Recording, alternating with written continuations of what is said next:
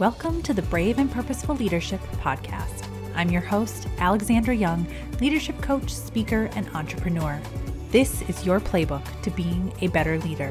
Whether you are an emerging leader or a seasoned manager, you'll find tactical and practical strategies and resources here, as well as fresh leadership insights to help you align your values and vision and lead your people well.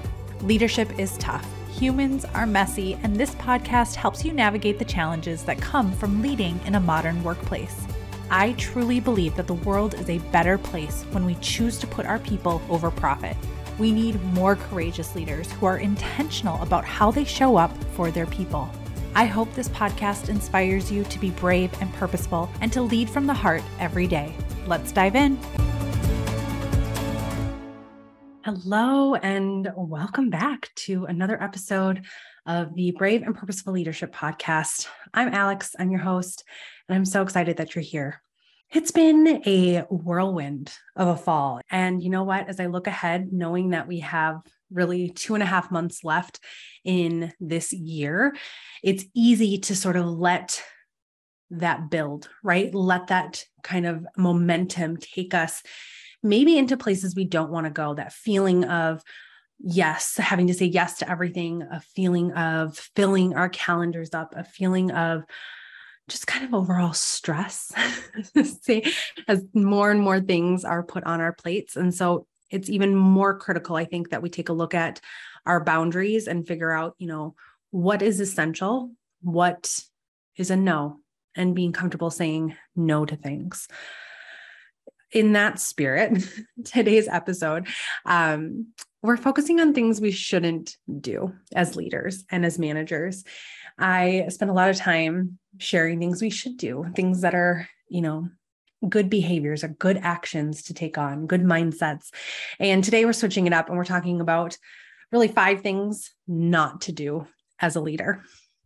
So here we go. Number one thing not to do as a leader is call the person you're working with, that you're talking to, call them kiddo or hun or sweetheart or any type of nickname that you are bestowing on them or anything other than their name or their pronouns.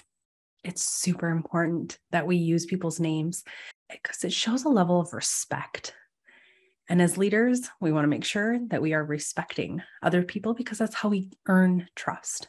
Number two, make promises that you cannot keep.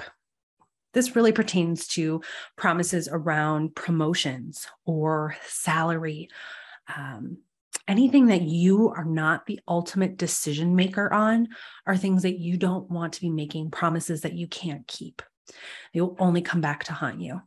And it takes away from your credibility as a leader when you might be called out on that and you've promised something and now your word isn't good, right?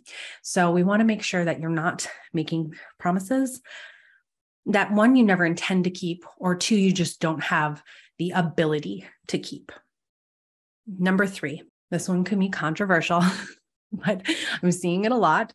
And that is require people to be in the office or to be in person because you just want them to be, right? Like, how can you trust that they're doing what they need to be doing if you can't see them? So, if that's your style of management, your style of leadership, all it's saying is you have trust issues right we've navigated a pandemic we've navigated the last couple of years of many people being able to be remote or be hybrid and now there's this sort of like tug we're seeing of people being wanting to go back into the office. And a lot of employees saying why? It's working. This works for me. I like the flexibility. I like being at home.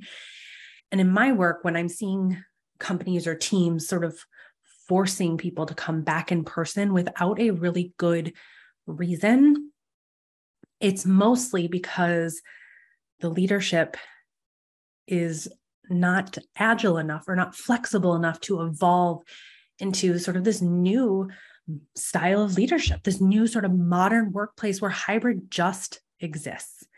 And if that's something that you are struggling with as a leader, let me know, reach out to me. We can chat because that's something I'm helping my clients with a lot is like, how do you take your leadership skills, the things that you excel at, and apply them to a hybrid team? How do you still deal with people, whether they're difficult or not, but in a way that allows you to still be a good leader?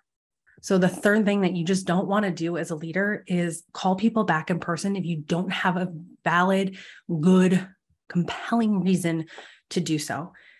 Because if you are just doing it because you don't trust them and you want to make sure people are working, that's not going to work anymore. That type of leadership style is done.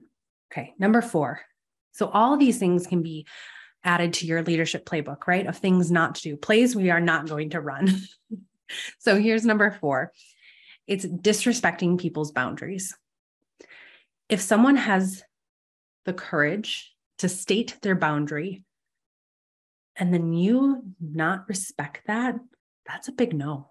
Things this looks like calling people on the weekends, texting, emailing, whatever on outside of their working hours, or even worse, if they're on leave, non emergencies, and really truly understanding the what the definition of the word emergency means when it comes to your work anything and everything that's a non emergency should wait until working hours. So do not disrespect other people's boundaries because you maybe failed to plan or something else came up for you. And number five is quiet fire. We've heard a lot about quiet quitting and I think this is sort of the next step to it is not having the courage to have a conversation with someone about their performance or really just letting them go. If we are afraid to give feedback as leaders, we aren't actually leading people, right? Giving feedback is an important part of leading others. So if you are hoping that someone on your team is just going to get the memo and up and quit because you're giving them the cold shoulder or ignoring them or doing more than you should to push them out the door i want you to stop and think about what can you do to be proactive in this situation and actually be brave be a brave and purposeful leader and have the conversation about their performance instead of quiet firing them that's not fair to them. It's not fair to you. It's not fair to the rest of the people on your team. So there's your playbook five things you should not be doing as a leader. What are we missing? What should we add to this list? I'd love to hear from you. Either find me on social media, send me a message. What are some things that you should do as a leader? And what are some things you think leaders should be doing? I'd love to continue this conversation. As always, thanks for listening. And until next time, don't forget to lead from the heart.